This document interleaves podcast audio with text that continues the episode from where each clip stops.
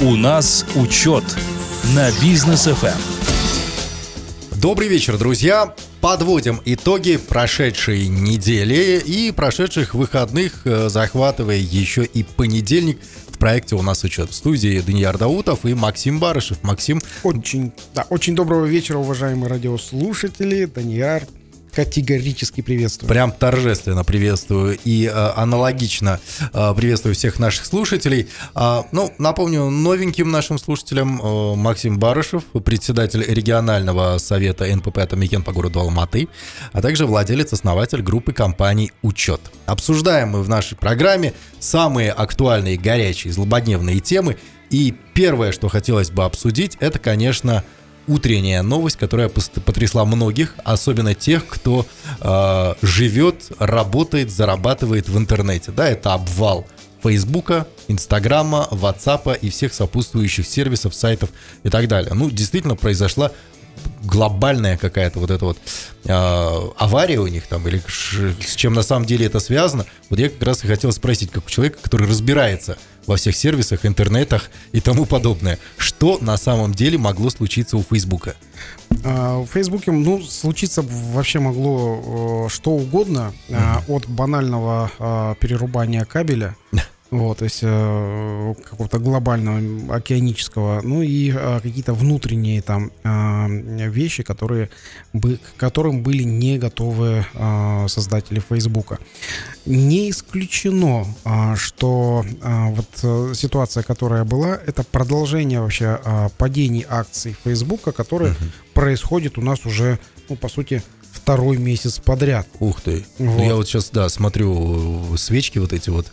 Да, свечки красные, и а, у нас получается с а, 384 доллара за акцию была, а, сейчас она стоит 326 долларов за акцию. И падение началось еще в прошлом месяце. Ну, Цукерберг больше 6 миллиардов потерял. Да, а, ну это вот такая ус- условная а, такая а, эфемерная величина 6 миллиардов, то есть это э, вот этих много если. То есть э, если он продаст все акции разом за, за один раз по текущей стоимости, то он Да. бы потерял, ну вот, вот, вот эти Ну вот да. вещи. А, скажу так, что напряглись у нас а, вайнеры, э, напряглись блогеры, которые зависят от э, вот э, вот этих вот фейсбуковских а, вещей. А, честно, мы тоже немножко напряглись, а, Ну да. потому что средства WhatsApp а, у нас это как средство коммуникации, в том числе с нашими клиентами. А, Многие ринулись на другие доступные платформы, в том числе Telegram. Но у Телеграма за этот период 50, плюс 50 миллионов пользователей. Ну да, За несколько часов. вот, в общем, в общем, они такие э, молодцы. А, кстати, это вполне, вполне может быть диверсия какая-то связанная, может быть, и а, с силами, которые связаны с Дуровы. а, бывшим президентом Соединенных Штатов Америки. А, кстати, он, ну хотя нет, э, он же в, в основном бочку катил, ну, грубо выражаясь, на Твиттер, а Твиттер их, их даже А не Твит- а задел. Твиттер не задело, да. А, Но там, по сути, его же блокировать нач- начали вообще все, Ну не, да. не только Твиттер. Твиттер это а, громче всего а, о Твиттере э, стало известно в прессе. Вот, собственно, а, здесь уже а, что думают наши бизнесмены, предприниматели. А, В Казах... Именно Казахстан. А, Многие просто спали. Ну да. Потому что падение пришлось на день в Соединенных Штатах Америки, а у нас это была ночь. То есть многие просто не заметили. Да. Есть, ну да, он не работал там с 11 вечера там, до 6 утра. Ну, Как, как я, например, я не заметил прочитал ничего. утром новости, а оказывается, что-то не работало. Да. А, м, потом а, бизнесменов, ну, я все-таки рекомендую иметь э, несколько каналов коммуникации со своими клиентами, не только WhatsApp. Мгм. Вот. И, соответственно, коммуникационных платформ а, уже иметь несколько, то есть больше, чем одну. Это не только социальные сети, но и а, прямые коммуникации через а, Telegram, может быть, вторая платформа, а, может быть, э, ну, там, лю- любая другая. Мгм. А, Именно а, э, важно в бизнесе это доступ к своему клиенту. То есть здесь уже вот эта вот э, платформенная дос- доступность, она, а, ее нужно, нужно будет диверсифицировать. Вот. Дальше, ну, все-таки не забываем про свои э, обычные сотовые телефоны и ретро-смски, которые мы э, друг другу пересылаем. По-моему, э, что-то около 10 тенге уже стоит одно сообщение 70 символов на смс. Я не знаю, владельцы айфонов, у нас есть iMessage, те же самые смс только бесплатно. Да, да. Вот, поэтому здесь да. Но все-таки вот эта вот ситуация, чему она нас должна научить? А, понятно, что нужно диверсифицировать а, вот это вот общение с Да. клиентами, то есть в различных со- социальных сетях, везде формировать свою а, лояльную аудиторию. Но ведь, э, по сути, Facebook это своего рода такой монополист. Все социальные сети популярные у него, разве что Twitter и TikTok ему не принадлежат, а все остальное WhatsApp, э, Instagram, Facebook. Да, а, если мы вот э, будем обсуждать вот э, Facebook с точки зрения эконом-теории, а, то Facebook он не может дорого стоить. Почему? Потому что у него нет прибавочной стоимости. То есть ценность для клиента, ну именно тот, тот товар, Мгм. вот тут я сотовый телефон свой держу, это товар. Он в чехле. То есть я его купил, э, для меня ну, вот, вот это ценно. Да. Это то, на что затрачены конкретные деньги. Мгм. А, могу ли я прожить без Фейсбука? Могу. Без WhatsApp? Могу. Без Инстаграма? Тоже. Ну, Максим Анатольевич, это вы. А вот, например, те люди, которые имеют интернет-магазины, те люди, которые э, через э, социальные сети продают свои какие-то курсы онлайн, проводят спортивные марафоны, нутрициологи, да, да. диетологи в, э, в этом всем. То есть, по сути, этот бизнес, ну, он действительно такой подвержен, всем Подвержен этим риску. турбулентностям. Да, да. Именно вот такие бизнесы, которые о, возникли а, на стыке а, именно платформ вот этих вот, именно эти бизнесы, они под- подвержены большому риску, риску, что платформа может перестать существовать. Приведу пример. А, Бизнес, который был возник эм, в 15 лет назад, это а, «Мой мир», если помните, А, такая да. была а, площадка для общения. У нас вот э, у компании «Учет» в «Мой мир» было больше 33 тысяч реально живых абонентов. Ну, вот э, там социальная сеть такая была. Вот, 33 тысяч. То есть и сейчас нету «Мой мир». «Одноклассники». Тоже, ну, это а, определенная прослойка, но ее тоже сейчас э, Практически прак- нет. Практически нету. А потом был, был ВКонтакте. А, ВКонтакте ну, был, наверное, еще при Павле Дурове. Сейчас уже тоже я, э, ну, нету это, вот ВКонтакте нету, и все. И человек не теряет э, чего-то такого глобального, м, когда Мгм. перестает общаться через вот эти вот площадки, через эти платформы. А, да, сейчас э, выбор у нас в Казахстане про- проводили недавно исследование, люди пользуются а, WhatsApp, люди пользуются Фейсбуком, вот, и, Но- как ни странно, Твиттером. Твиттер это вообще самая популярная соцсеть, как оказалось. в Казахстане. Но я бы, мы вот сегодня с э, Рустамом в проекте «Деловое утро» ут- утром обсуждали эту тему, и я так и сказал, что я... У тебя есть Твиттер? У меня есть Твиттер, да, но я сомневаюсь, что это действительно так, что это самая популярная социальная сеть. Мне кажется, те цифры, которые нам нарисовали, они были нарисованы для того, чтобы мы там определенных лиц в Твиттере читали. Просто может, возможно. может быть, да. А может быть, здесь ситуация следующая. А, а, у госслужащих есть обязательство иметь аккаунт в Твиттере, какое-то негласное обязательство, и обязательство читать определенных людей, там, лайки ставить. Может быть, э, А, так- и такой это след- тоже, и это тоже. А, а может быть, а, а исследование было проведено методом опроса людей, выходящих из определенного подъезда дома министерства. Если это было так, то неудивительно. Я, кстати, совсем недавно узнал, что в Казахстане, оказывается, ну, что-то в районе там двух с половиной миллионов а, наемных рабочих в Казахстане. Все остальные это госслужащие, это самозанятые и это предприниматели. Да. А, Понятно, что предпринимателей не так уж и много в Казахстане. А, Госслужащих, ну, здесь, да, действительно, на квадратный километр больше, чем людей обычных. Да. Вот. И самозанятые. Это говорит о том, что проблема у нас с оформлением людей в белую в Казахстане. Да, это Ну, большая проблема, и вот, вот тоже думаю, сегодня мы можем Сегодня- обсудить это. Если у нас хватит времени, Да. то обязательно обсудим. Друзья, оставайтесь с нами. Мы вот э, по Фейсбуку, я думаю, в принципе, поговорили. Буквально после рекламы мы обсудим самое масштабное разоблачение в истории э, человечества. Это тот самый нашумевший проект «Архив Пандоры», э, согласно которому у мировых политиков, э, звезд шоу-бизнеса и бизнесменов э, были обнаружены счета на офшорах. И вот эту вот тему мы раскроем буквально через рекламный блок. Оставайтесь с нами. У нас учет на бизнес ФМ. Мы продолжаем, друзья, в студии Даниил Даутов, Максим Барышев. Обсуждаем мы сегодня самые горячие темы. Ну, начинаем с мировых. И э, после обсуждения падения Фейсбука, хочется, хочется обсуждить, обсудить э, самый обширный, глобальный и масштабный проект «Архив Пандоры». То есть это международный консорциум журналистов, расследователей, который называется ICIG, опубликовал доклад, вот этот Pandora Papers, о возможной причастности мировых лидеров, их приближенных чиновников и бизнесменов к офшорным схемам. А, The Guardian публиковали это у себя, ну, издание с репутацией и с историей. И, в общем, в расследовании участвовали более 600 журналистов из 150 медийных организаций, в том числе BBC из Великобритании, The Washington Post из США, Le Monde из, Фран... из Франции и так далее. Такие, все, все известные. Все известные, да. То есть э, почти 12 миллионов конфиденциальных документов, которые оказались в распоряжении вот как раз-таки э, международного консорциума журналистов. И фамилии там были... Фамилии, фамилии там слишком известны, чтобы их называть. Да, были тоже очень известные. Я бы даже сказал, не то чтобы слишком известные, чтобы называть, э, слишком слишком-слишком, чтобы их называть. Вот так я бы сказал, э, находясь в этой юрисдикции. Э, Максим Анатольевич, ну вот офшоры, да, хранение денег где-то там.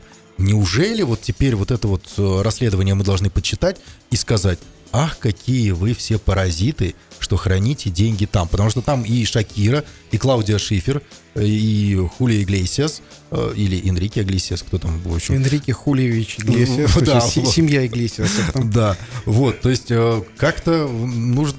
Э- Энрике с отчеством, конечно.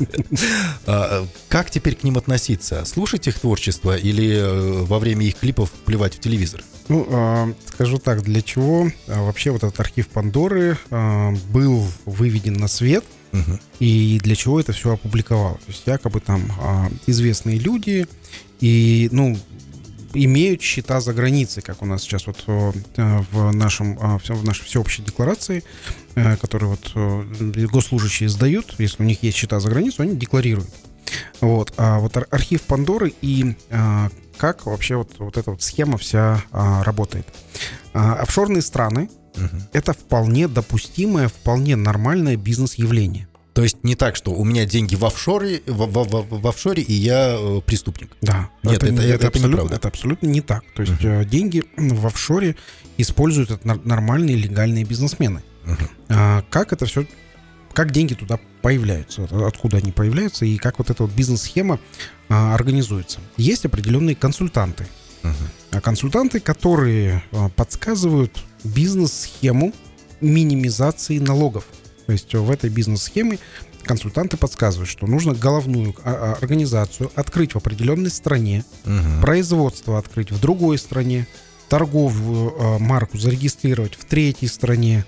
И вот эта вот бизнес-схема, бизнес-конструкция предлагается на выбор там, совету директоров. Совет директоров голосует Б- Мы говорим про крупные транснациональные корпорации. Совет директоров голосует, говорит, все хорошо, эта схема нам подходит. Мгм. И вот этот вот архив Пандоры, он открыл не всю схему, а он открыл только частично м, одну из составляющих всех схем. В основном счета на Виргинских островах. То есть, да, да, то есть эти Виргинские острова это как эм, точка приземления денег, так называемые. То есть э, люди, которые э, достаточно выше, сильно выше среднего, Мгм. у, которого, у которых есть деньги, куда приземлять, вот, а, так называемая точка приземления денег, вот эти вот э, острова. Вот, собственно, Виргинские острова — это офшор, который э, входит в состав э, и э, под влиянием э, Великобритании. Да. Вот, соответственно, э, что думали раньше при разработке этих схем? То, что в Вели- Великобритании, э, в Швейцарии, Мгм. в э, Кипре э, деньги, они якобы секретные. То есть и все, и про их конечных бенефициаров не будет раскрыта никакая информация. Мгм. Вот. Не, не всегда э, именно вот секретность м, самое главное в приземлении денег. Обычно а, приземление денег оно делается для того, чтобы их можно было сразу же легко использовать. А, Приведу пример просто, сравнение. На бри- британских Виргинских островах Мгм. вывод любого количества любой валюты за границу не требует каких-то разрешений. У нас в Казахстане, если вы выводите из Казахстана больше 10 тысяч долларов, то о, этой сделке уведомля- уведомляются а, Национальный банк и Комитет безопасности. Если больше 100 тысяч долларов из Казахстана выводите, то нужно вообще согласовывать это. М. То есть согласовывать каким образом? Показывать контракты, доказывать экономическую целесообразность. Ну, приведу пример, что 100 тысяч долларов в международном масштабе это небольшие деньги, вообще небольшие. Так, если, например, я как резидент Казахстана хочу купить себе э, Квартиру. квартиру в Турции стоимостью 200 тысяч долларов, я просто так не могу ее купить. Да ты обалдеешь с, с этих документов, которые ты здесь предоставлять будешь. Ты предоставишь договор Так. о покупке этой квартиры, Мгм. причем по, по предоплате. Там должно быть полностью все расписано, какая квадратура, где находится, или это стройка квартиры. И а, сам факт, то есть 200 тысяч ты можешь а, одной сделкой Да. закрыть предоплату, то есть 100% предоплат. Или можешь в растяг, то есть ты тоже должен будешь а, информировать. М. Ты собираешь все документы, переводишь их здесь на русский либо же казахский язык. Ты здесь э, заверяешь это все нотариально в Казахстане. Это Мгм. твои деньги. Да. Это те деньги, которые ты здесь заработал, 200 тысяч долларов. Это те деньги, которые ты здесь там сэкономил, там еще что-то. Они у тебя появились, и чтобы их потратить в Турции, ты здесь соберешь столько документов. Что э, согласие, если вот э, супруг супруга, согласие супруги. Если наличие детей, то там э, также на- наличие детей тоже нужно будет там а, какие-то документы собирать. За Это здесь, в Казахстане. На британских Виргинских островах сделка в 100 тысяч долларов это копейки. Ну там да. вообще никто не, не обращает Карманные внимания. расходы. Так вот, а чего добились вот у нас в Казахстане, введя вот такие вот нормы? Тем, что у нас в Казахстане стало неудобно платить за границу, неудобно. Эти, опять же, эти, эти деньги, когда приходят сюда, иностранные инвесторы также должны отчитываться. М. То есть куда потратили, зачем потратили. 100 тысяч долларов. Вот.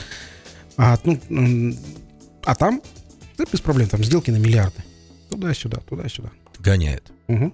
Вот, поэтому з- именно поэтому из-за удобства платежей большие крупные компании, они не используют деньги внутри Казахстана. Даже казахстанские некоторые компании, они используют разные структуры, Мгм. где деньги хранят в Эмиратах, на Виргинских островах, а, хранят э, там сейчас уже большинство компаний убрали из а, Северного Кипра, вот, а, убрали ну, в разные другие страны, потому что Кипр стал не, ну, не особо удобным в этом случае, потому что он там чуть не обанкротился из-за одной большой сделки. Вот. А так казахстанские компании тоже используют э, такие э, офшорные компании для э, структурирования своих сделок. Структурирование сделок, да, красиво звучит. Но для меня всегда офшоры а, считались чем-то таким, а, то есть местом, где я могу избежать э, налогового прессинга вот в моей стране. Там по налогам чуть попроще, использовать деньги чуть попроще. Если сравнивать, у нас вот э, что такое офшоры? А офшорные компании это компании, которые расположены в определенной стране, но сделки а, по продаже или, или там производству, они должны быть вне этой комп- вне этой страны, вне юрисдикции этой страны. То есть, например, если э, в Англии находится офшорная компания, то сделки не с Англией, не внутри Англии Мгм. она не может не может вести. То есть Мгм. это только сделки за пределами э, юрисдикции. Понятно. А теперь вопрос такой. Вот эти вот консультанты, о которых мы говорили в самом начале, они советуют предпринимателям и транснациональным компаниям деньги хранить где-то Да. далеко. То есть здесь работает принцип, все, что не запрещено, разрешено. Все правильно. Да? Именно так. Э, то есть, э, ну, получается, если эти деньги отследили, а я э, вот в моем представлении офшор это место, где я хочу хранить те деньги, которые не должны увидеть в моей стране, по сути. Если отследили, э, то, значит, плохой консультант. Как подходить к выбору консультантов-то? Ну, во-первых, я скажу так, что любой консультант, он должен сказать, что нету сейчас незаметных денег. Отслеживается вообще все. То есть, если это не наличные, да, которые можно наличные. спрятать в мешках и Да, куда-нибудь. Да, да. Только, только наличные нельзя отследить, но наличные ты... У нас, например, через э, аэропорт нельзя вывести больше 10 тысяч долларов. Мгм. Вот. Ну, то есть там нужно декларировать, опять же. То есть это тоже отслеживается. Вот. А если не наличные, то все электронные следы денег, все во всем мире, они есть. То есть нету ни одной страны в мире, где, где бы деньги электронные не отслеживались. Мгм. Потому что у нас есть, ну, по сути, там одна международная система, а, там, ну, свифты, а, все, все банки, они сидят именно на, на этой системе, и все деньги отслеживаются. Кроме того, если гражд- гражданин США, то за гражданин США еще и а, сам декларации сдает, потому что если вдруг он что-то не сдаст, там у него такие штрафы на- нашлют, там, мама не горюй. Так вот, а, все деньги отслеживаются. Это нужно знать от начала до конца. А, Теперь, второе. Нету а, такой страны в мире, ну, может быть, это там Северная Корея какая-то, которая, ам, то есть все страны в мире, они так или иначе а, список компаний они раскрывают список директоров компании тоже раскрыт. Условно скрыт там конечный бенефициар мгм. компании, но если это компания, где больше одного участника, или же это а, там акционерное общество, то здесь информация, она также, скорее всего, во многих странах она открытая. То есть поэтому любые консультанты, они должны начать с этого. То есть, э, если ты хочешь скрыть свои деньги и ну, свои деньги это в смысле там не 10 миллионов тенге, а скажем 10 миллионов долларов, Мгм. то нигде в мире это спрятать не получится. Так, понятно. А, теперь вопрос следующий. А, если офшоры, это вполне легально Да. и вполне нормально для многих компаний, для оптимизации своих каких-то там а, внутренних процессов. А, то есть получается, что вот все страны, где офшоры есть, они же, ну, не бедные страны. Ну, конечно. А можно у нас в Можно. Казахстане здесь сделать офшорную зону вполне легально и увеличить э, объем денег в Казахстане? А, офшорные страны, которые, вот, вот, которые все мы знаем, а, туда пришли деньги. Вот пример Объединенные Арабские Эмираты. А когда мы говорим про Дубай, и обычно сравнивают Казахстан с Дубаем, это э, по запасам нефти, по то- тому, что и а, Дубай это нефтедобывающий регион, и Казахстан нефтедобывающий Да. регион. Надо понимать, что в Дубае, это вот э, сегодня выяснилось, то есть от 5% добычи нефти Да. в экономике Дубая, ну там до 12% в экономике всего Дубая.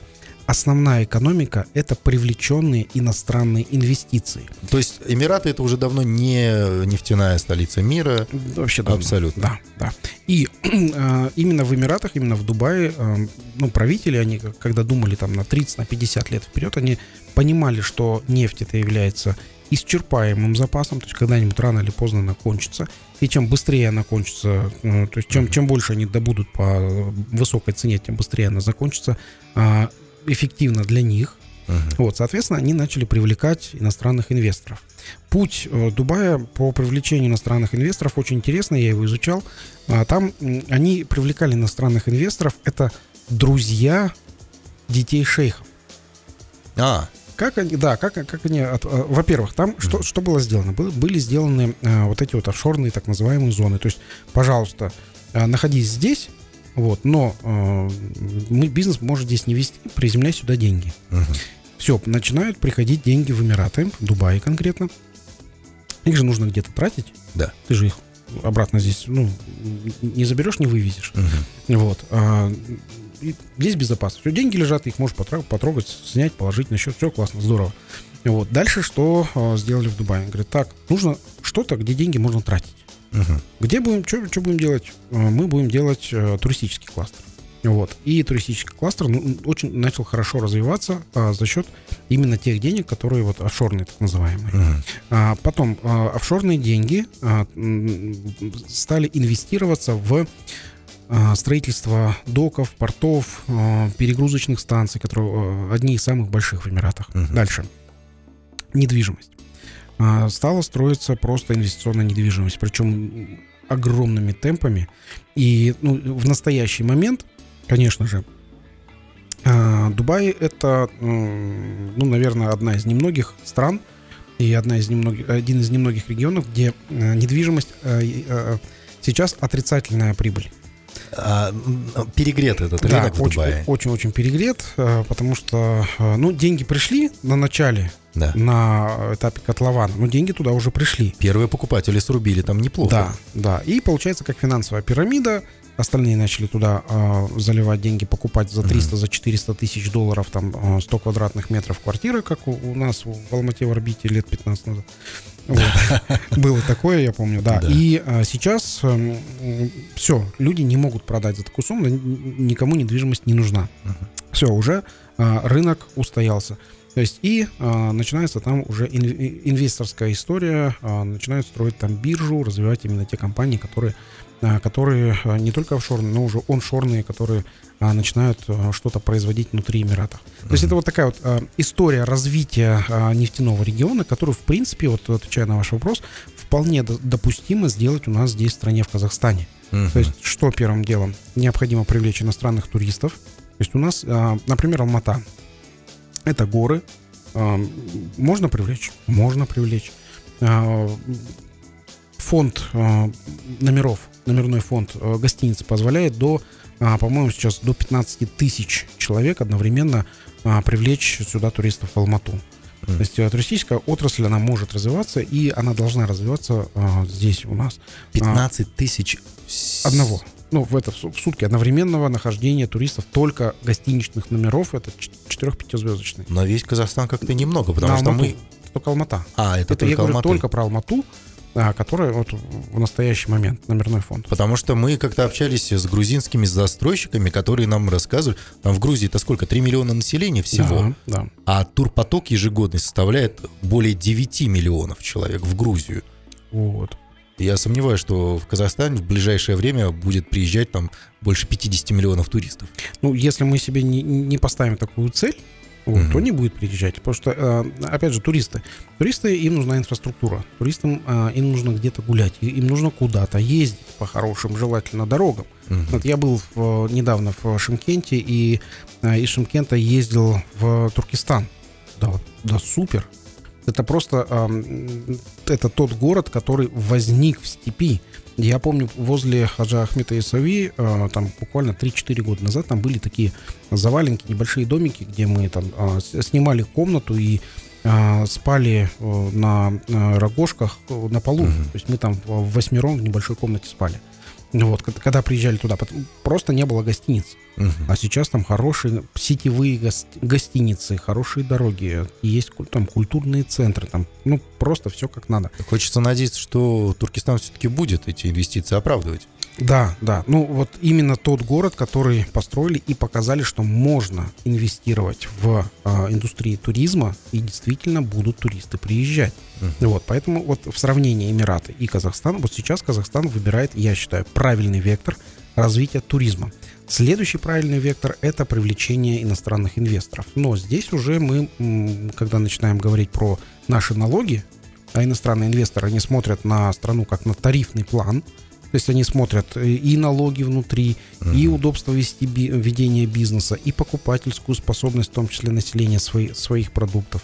Вот, и а, стоимость эм, сырья, и наличие сырья, что самое главное. То есть у нас там есть еще определенные проблемы с сырьем в, в нашей стране. Вот. а, И наличие ну, э, коммуни- э, ком- коммунальных услуг. Электричество, газ, там, тепло и так далее. Вот. Это все смотрят иностранные инвесторы, то есть тарифный план сравнивают и говорят, так, если мы вложим там 10 миллионов долларов в Казахстан, что мы получим? Ага. Эффект такой. То есть затраты на персонал такие-то, налоги такие-то, и, и пошли дальше. И если сравнивать Казахстан, вот куда придет инвестор? Казахстан.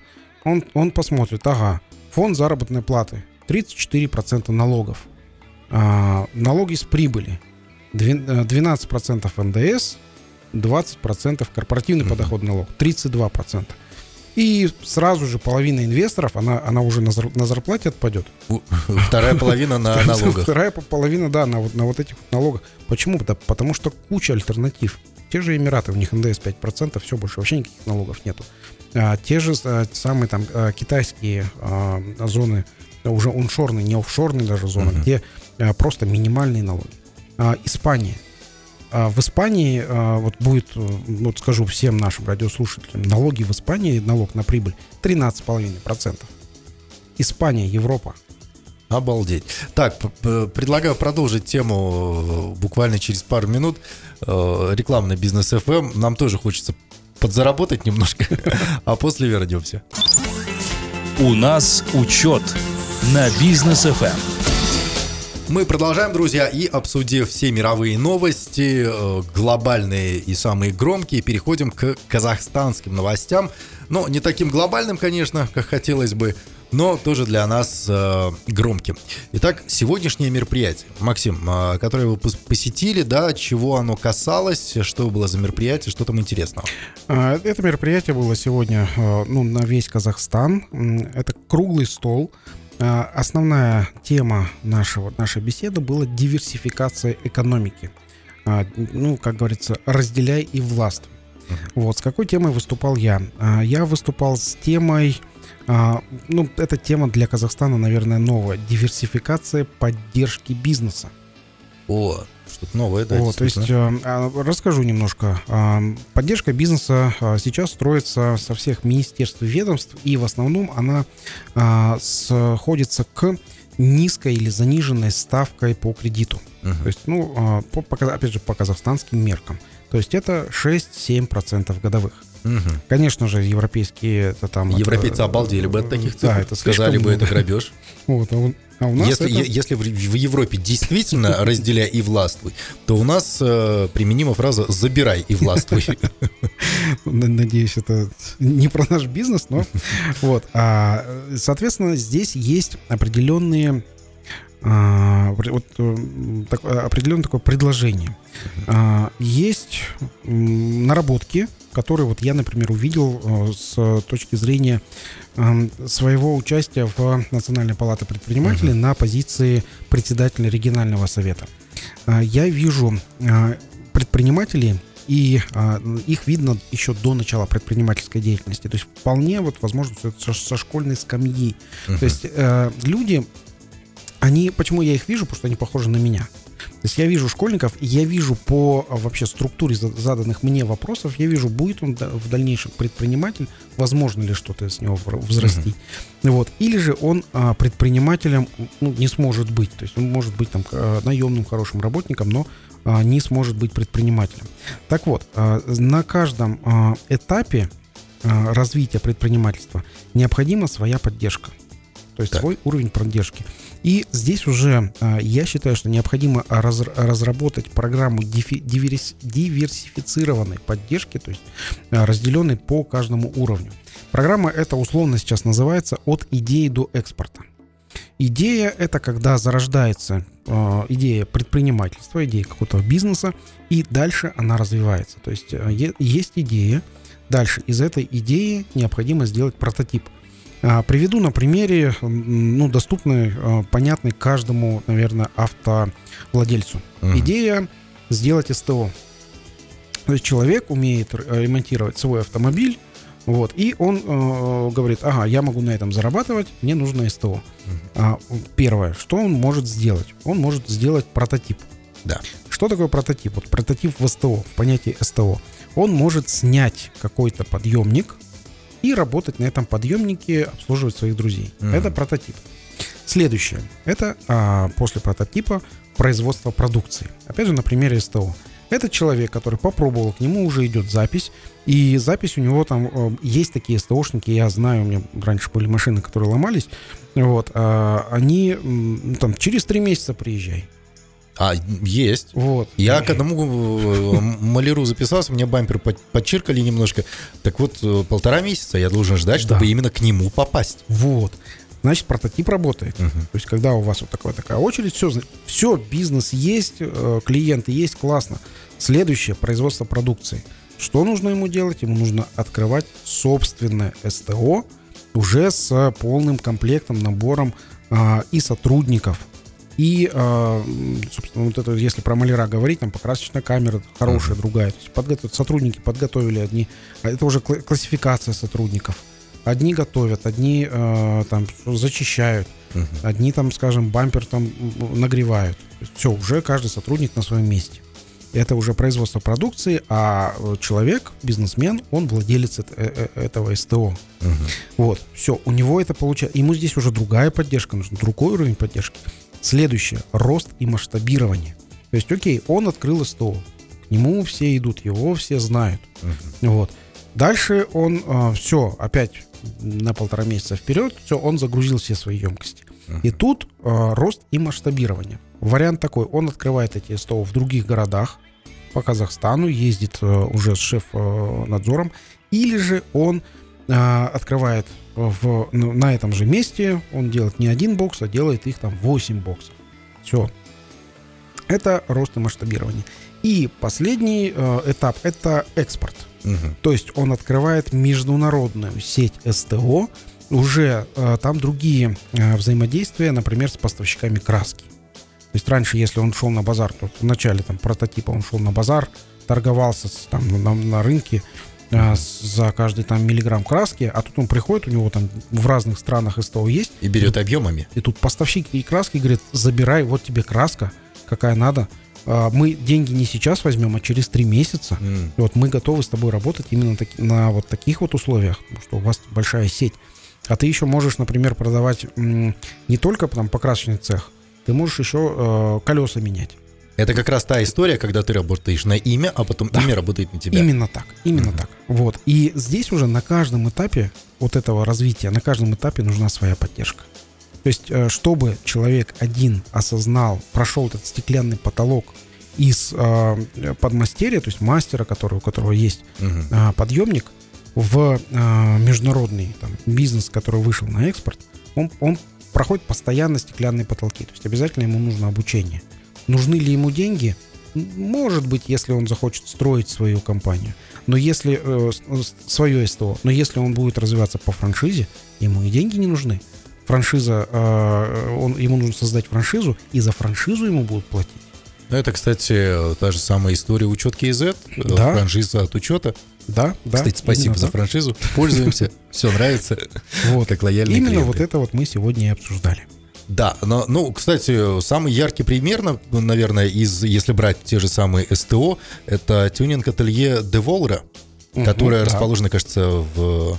Я не помню, где именно оно расположено, но э, тюнингует пикапы в основном, и несколько Деволра я видел как раз-таки а, вот в Красивые, Казахстане красивые тоже. такие машины. Да. Я, я его называю Девалро.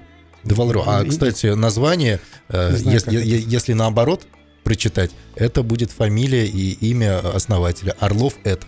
А, ух ты. Да, это вот такая вот история от нас. А, Друзья, оставайтесь с нами. Мы буквально э, к вам вернемся через, э, да даже не через пару минут, Полтора а, минут. а намного быстрее. И в лайфхаке от Максима Барышева мы сегодня расскажем, как правильно арендовать квартиры и машины для бизнеса. Оставайтесь с нами. Лайфхак от Максима Барышева. Начинаем наш лайфхак. Так вот, вопрос э, из студии сразу же, Максим. А, как же все-таки правильно арендовать квартиры и машины для бизнеса?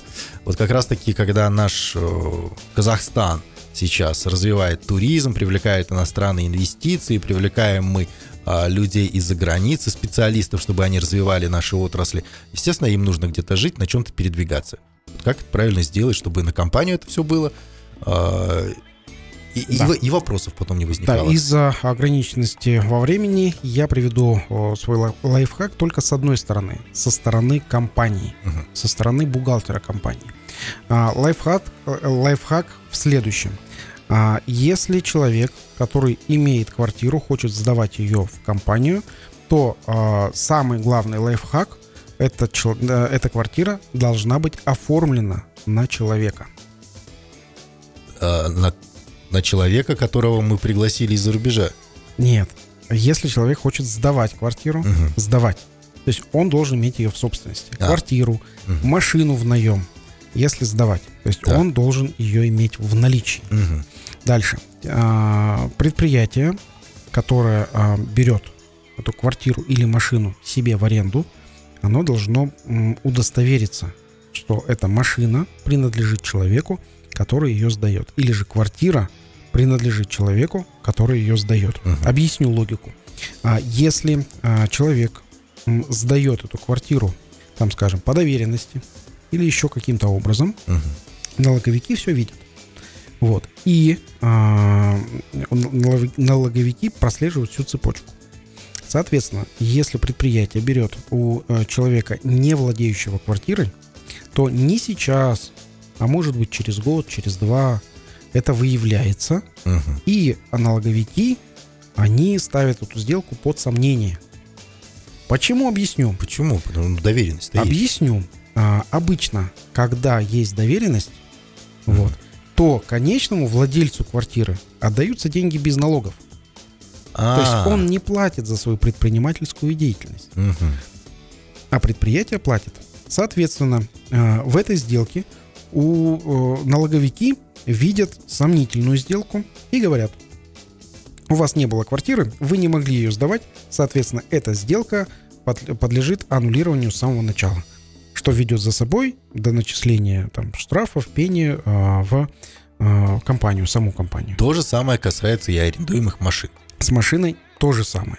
Вот, соответственно, лайфхак в чем? А, Если у вас, вот вы бухгалтер компании, вы директор компании, вы снимаете а, машину а, у невладельца автомобиля, Мгм. срочно, прямо вот, вот в текущей, там, э, на текущей неделе переоформляйте свои договоры, чтобы а, именно владелец автомобиля а, сдавал вам автомобиль или квартиру в аренду. Именно владелец. Вот это первое. Второе. А, какие могут быть а, налоговые режимы у людей, которые сдают? Мгм. А, Первое. А, Он может быть просто обычным физическим лицом, а, обычным человеком нигде не, никак не зарегистрируется. Мгм. Вот, соответственно, здесь предприятие, когда а, берет квартиру в аренду, то платит за этого человека индивидуальный подоходный налог в размере 10%, пенсионку а, и а, медици- на медицинское страхование.